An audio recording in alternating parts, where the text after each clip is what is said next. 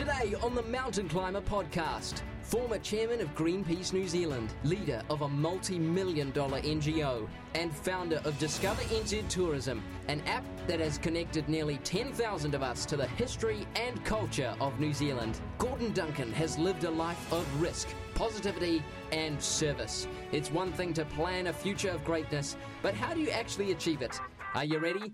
I'm Duncan Tolmie, and the Mountain Climber podcast starts right now.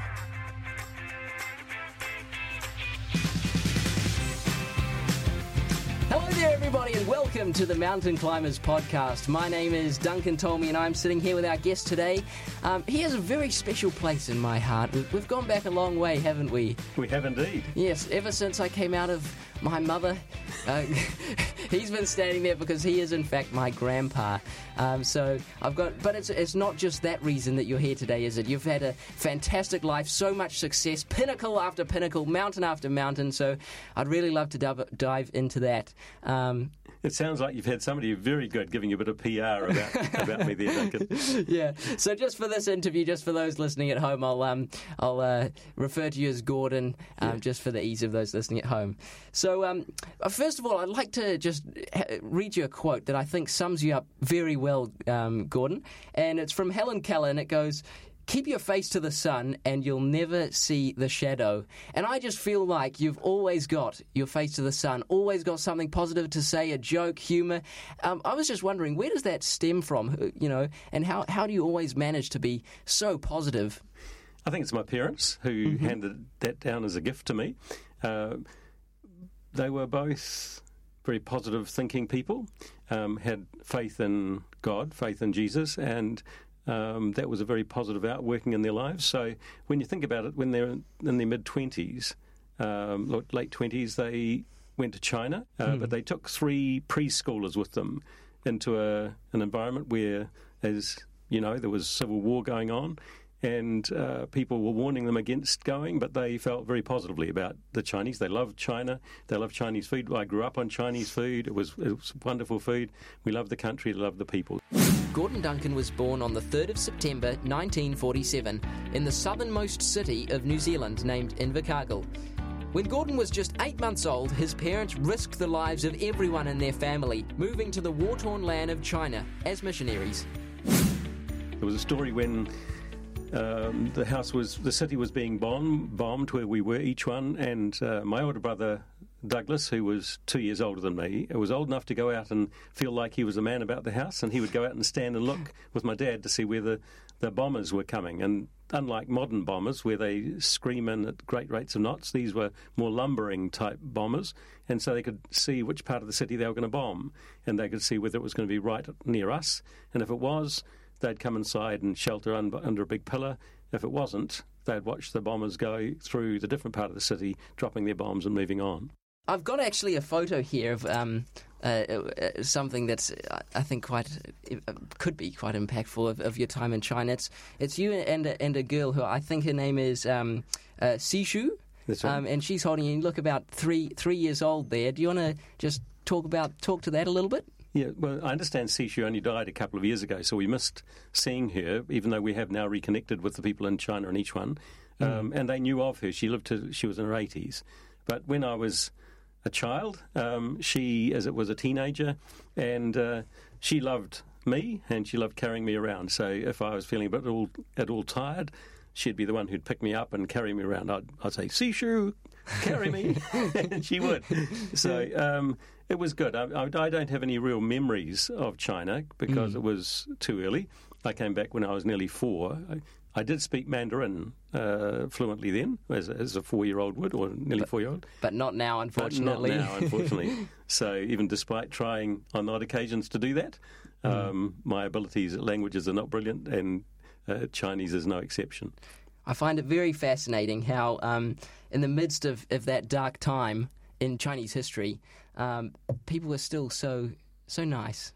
Uh, people in China were very warm. I mean, there was a lot of, um, and even the authorities were. I mean, there was great stories about when we came out of China how my dad had grown tomatoes. Um, he was under house arrest virtually for about a year, and he grew tomatoes and from tomato seeds because he didn't have much else to do. And, and when they came the, the people from the north had become the governors in the city, the head of the police, the head of the customs, and so on.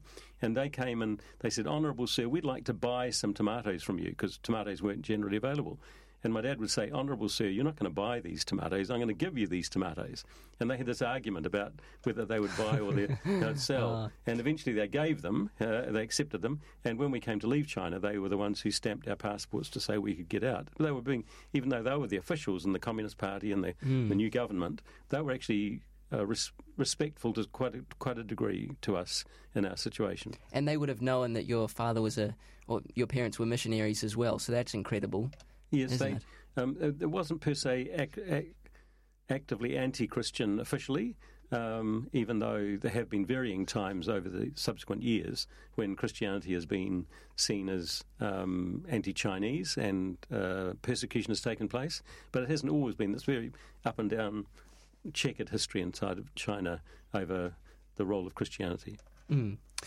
Um, how do you think growing up in a war torn you know, land at, at, the time, the area would have been very poverty stricken. Um, how do you think that has? Do you think that's had any impact on your social views of today? I've often wondered about that, and I'm not sure. Um, physically, I was the baby, so I was uh, looked after the most by anybody uh, of all the family. My dad uh, was given only a, a, couple of years to live when we came out of China, and he lived for another 40 or 50 years. I, have not worked it out, but it was a long time he lived after that. Um, my older brother and sister had TB shadows on their lungs from having contracted TB in China, mm. and even though they went on to live long lives as well. Um, so physically, I came out the best of anybody. Um, I think. Uh, I don't know, somewhere along the way inside of me, in terms of a DNA wiring, there's a sort of sense of social justice. And I think that's where it relate, relates for me in terms of my Christian faith and Jesus and the kingdom of God and his valuing of all people, not just a select few, but, but really uh, caring for all people, at all people he loves and all people he cares for. It doesn't matter about wealth and property and po- position and prestige and all that sort of thing. God cares about all. So I mm. guess that, that for me means social justice becomes a really important thing. Along with his home group at Long Bay Baptist Church, Gordon was reading A Purpose Driven Life by Rick Warren. The home group was struck, compelled to form what is now named the Bays Community Housing Trust. What was once an ambitious idea, now a $12 million non-profit organization that provides housing for those in social or economic need. Their latest project, a $5.5 million investment, which will provide housing to those who need it most. We've got three types of people generally that we support or help. Um, people who've experienced mental health in their past, and we've got many of those who it just requires them to ring up and just say what they're doing to somebody to feel like they they matter and are noticed, and that's alongside of being a good landlord to them. We've got youth in transition um, who are moving from CYFS care or whatever out into independent living, and then we've got um, people who are over 65, and these are these are older women who, for circumstances, haven't worked out in their lives, and they've got limited capital. They can't buy a place of their own, and they live together in this in these specially designed flats. Are you surprised by how large the housing trust has become? Yeah, and I have. Uh, it wouldn't have got off the ground. We didn't have any money, so. Um, one of the most significant moments was when um, I'd been a trustee for Community of Refuge Trust. So we approached them and said, We want to buy some houses and do what you're doing in the city, but we want to do it on the North Shore. And we need to buy a house. We need, at that stage, about $15,000, we figured.